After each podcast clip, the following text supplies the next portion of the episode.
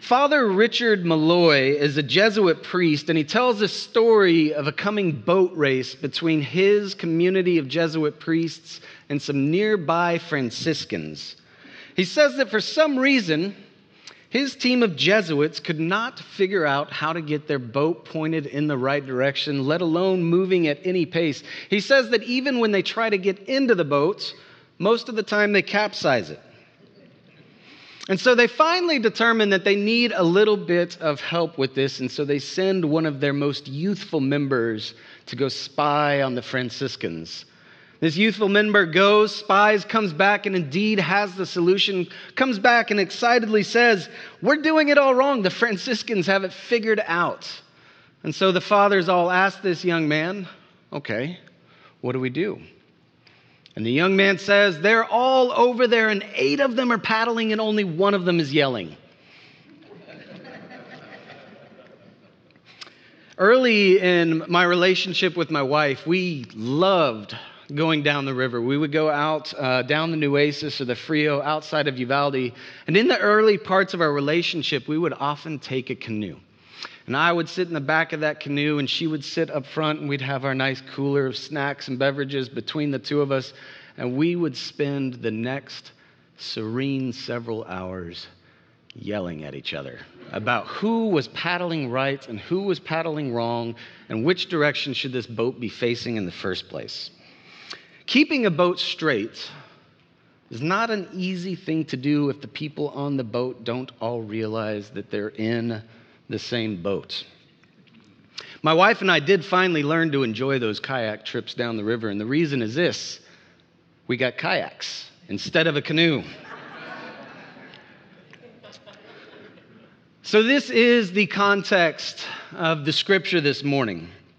This story comes in a section of Matthew's gospel in which several different groups are waving their paddles around and yelling about who's in charge and which way this boat should be going. This chapter contains Pharisees, it contains Sadducees, lawyers, and scribes, and each of them have the right idea of which way their collective boat should go.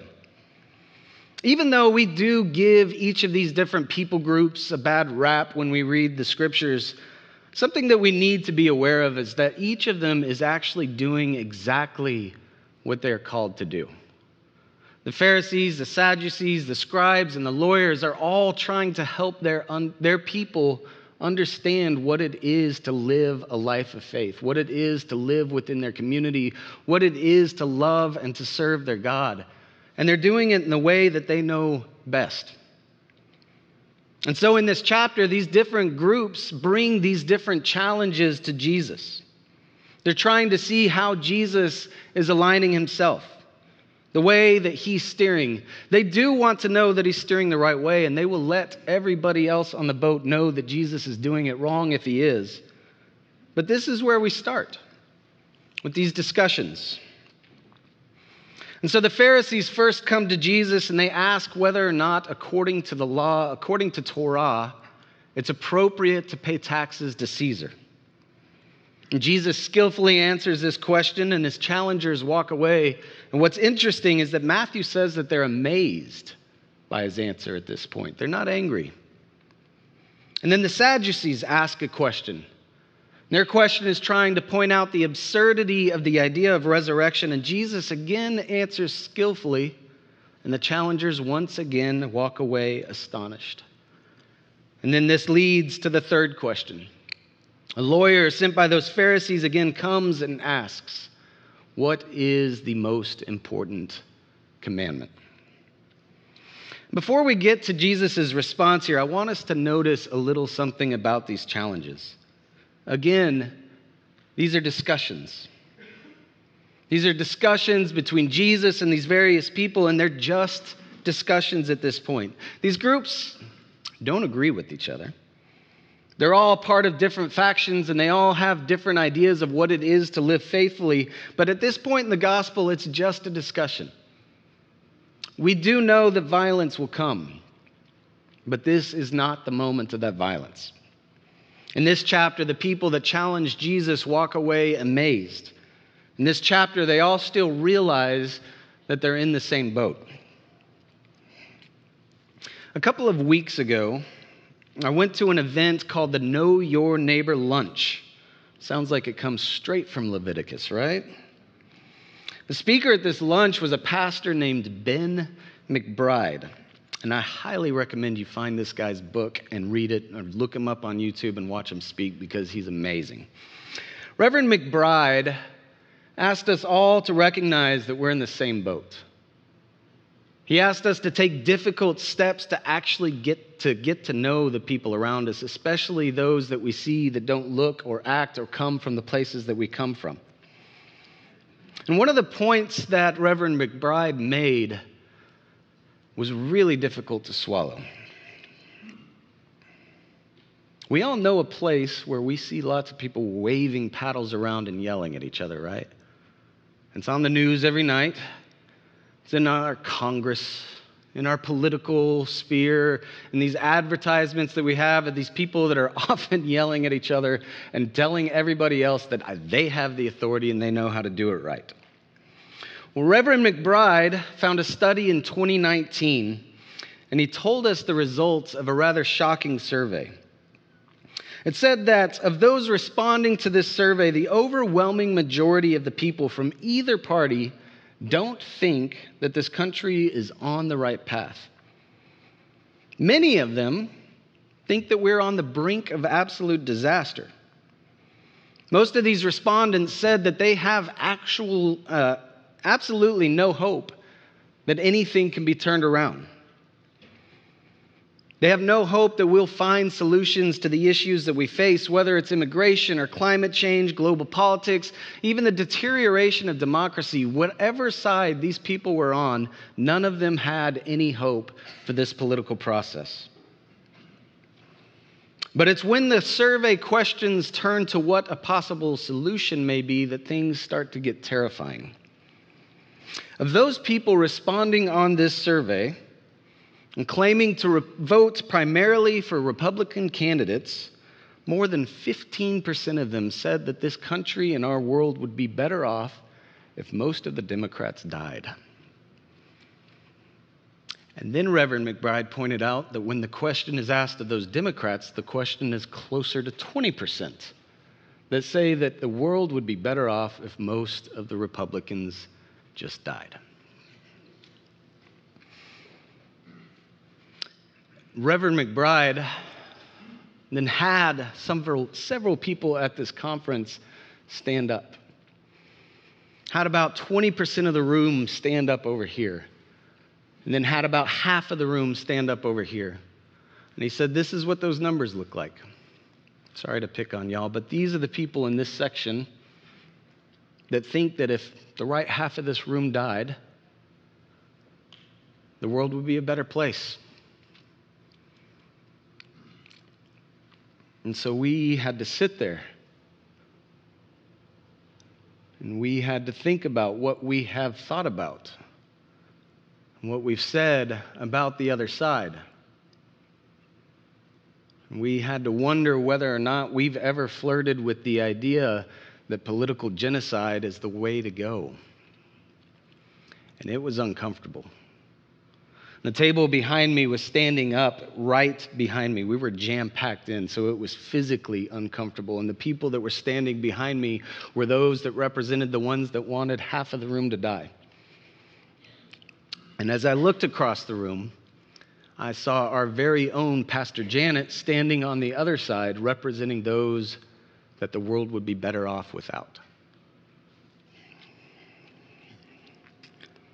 Sometimes we forget that we're in the same boat.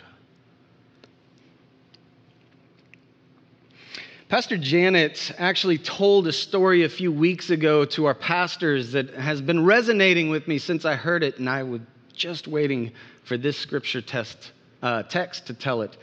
Pastor Janet said that for a while she was uh, on vacation, and on this vacation, she got to watch hummingbirds every day. And she loved to watch these hummingbirds.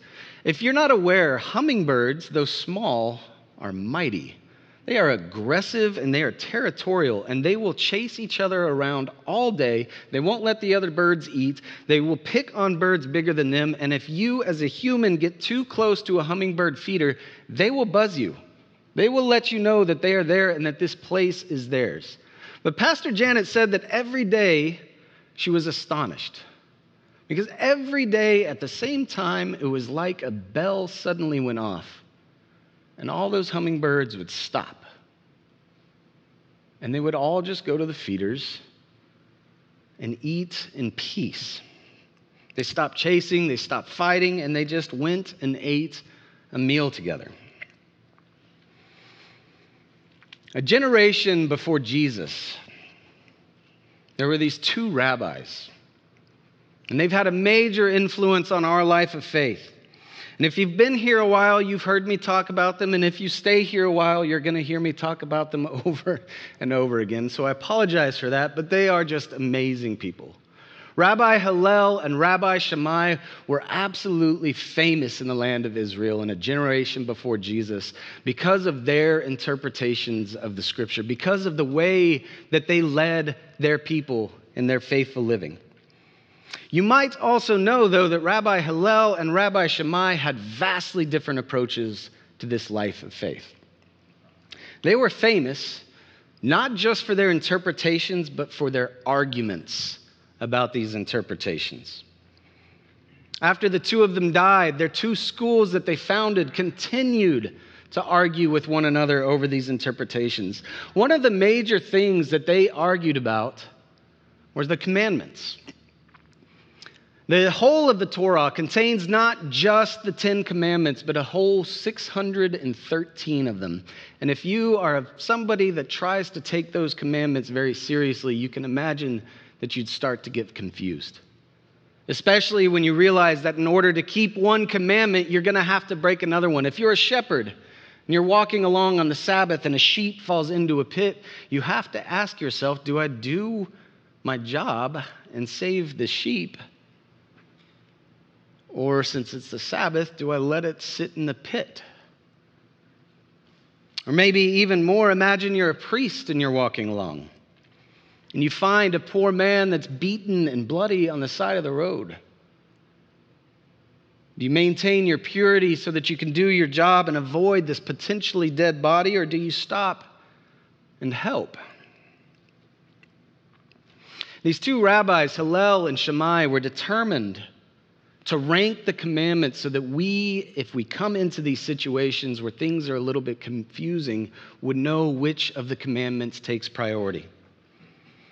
And so some Shammai and Hillel and their two schools always agreed on the first most important commandment. The first commandment is always found in Deuteronomy 6. You shall love the Lord your God with all your heart, with all your soul, and with all your strength. But the disagreement began right after number one. The two schools found the first difference at command number two. Both schools found the second command in the same place. They both found them in this 19th chapter of this revolutionary, riveting book called Leviticus, folks. It is amazing. Shammai believed that the second most important commandment was found at Leviticus 19:2. You shall be holy as the Lord your God is holy. And so this meant, according to the school of Shammai, that the most important commands to keep were the commands that maintained boundaries. They were to separate the infirm, the unclean, the foreigner, the holy, unholy, and the abominations. Hillel, however, believed that the second commandment was found just a few verses later at Leviticus 19:18. You shall love your neighbor as yourself.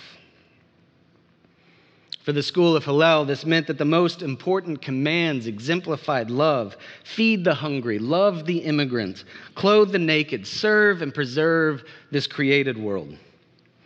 And the story goes that Hillel and Shammai would argue day in and day out. They would wave their hands, they would shout at each other, they'd tell stories, they'd quote scriptures, and when these two old men would get too tired to argue anymore, their disciples picked up the mantle. But every day, a trumpet would sound. And that trumpet meant that it was the time for prayer, and these two rabbis would stop. And their disciples would stop. And they'd all look at each other and they'd embrace and they'd walk to the place of prayer, just like a couple of hummingbirds. And so when Jesus is asked, What is the most important commandment? I think there's at least a couple of things to note. First, this is a question about everyday life. This is a question about how to steer the boat that we're all on. And second, Jesus responds with Hillel's answer. This means that for Jesus, the command to love transcends all of the other laws.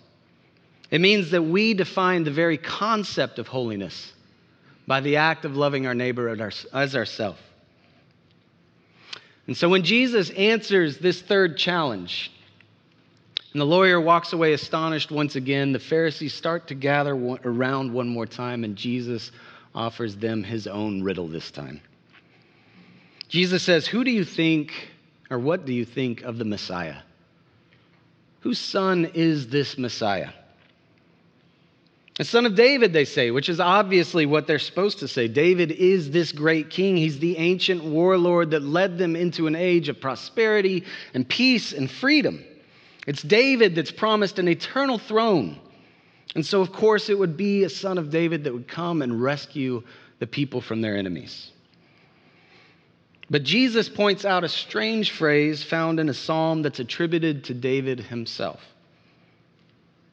Why then does King David call this Messiah Lord and Master? David writes, The Lord our God says to my Lord, my Master, sit at my right hand until my enemies are placed beneath your feet.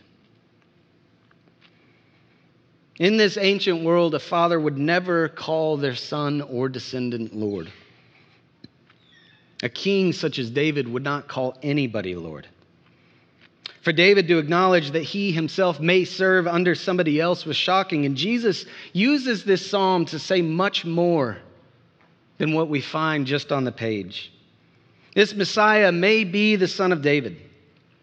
And Matthew does go to great lengths to make sure that we know that the Messiah is the son of David. He may be the son of David, but this Messiah is also so much more. David was a great king, but his reign was not a reign of love. He came into his reign through violence and he maintained his reign through murder. In asking this question, Jesus is making clear to the people that God's Messiah is not a warlord. God's Messiah conquers through this most important commandment. God's Messiah conquers through love. And so the enemy of the people the enemy of the Messiah, they're not other people. The enemies piled up under the Messiah's feet are not broken bodies, but they are the systems and the powers that break bodies. In a world that was haunted by ethnic wars and the pillaging of resources, preferences for political genocide then and now, it's really easy to lose hope. But, friends, we have a better story. And so may we respond not with hopelessness. May we steer this boat in the way of Jesus. May we find hope in a God that doesn't just command us to love, but that gives love in abundance. May we love this God. May we love each other. May we love our enemies. May we even love ourselves. And so now, friends, I ask you to please stand again as you're able to join me in a prayer that we do say every Sunday here in this worship service. This prayer is called the Shema, and the reason that we pray it is that these words shape the lifestyle of our community of faith. These words mean something to us, they mean something to who we are and who we know our God to be. We'll say a little bit of in Hebrew, a little bit of in English, and you'll see me raise my pinky as I do.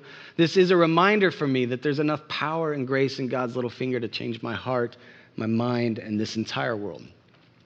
The invitation today, while you pray this prayer, is to look at the world around you. to really actually look around this room. The presence of God is here in this room.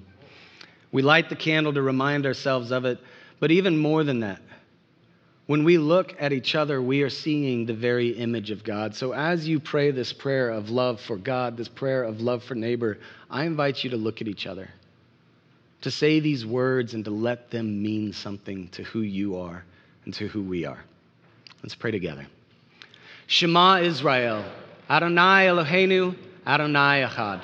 Hear, O Israel, the Lord is our God, the Lord alone.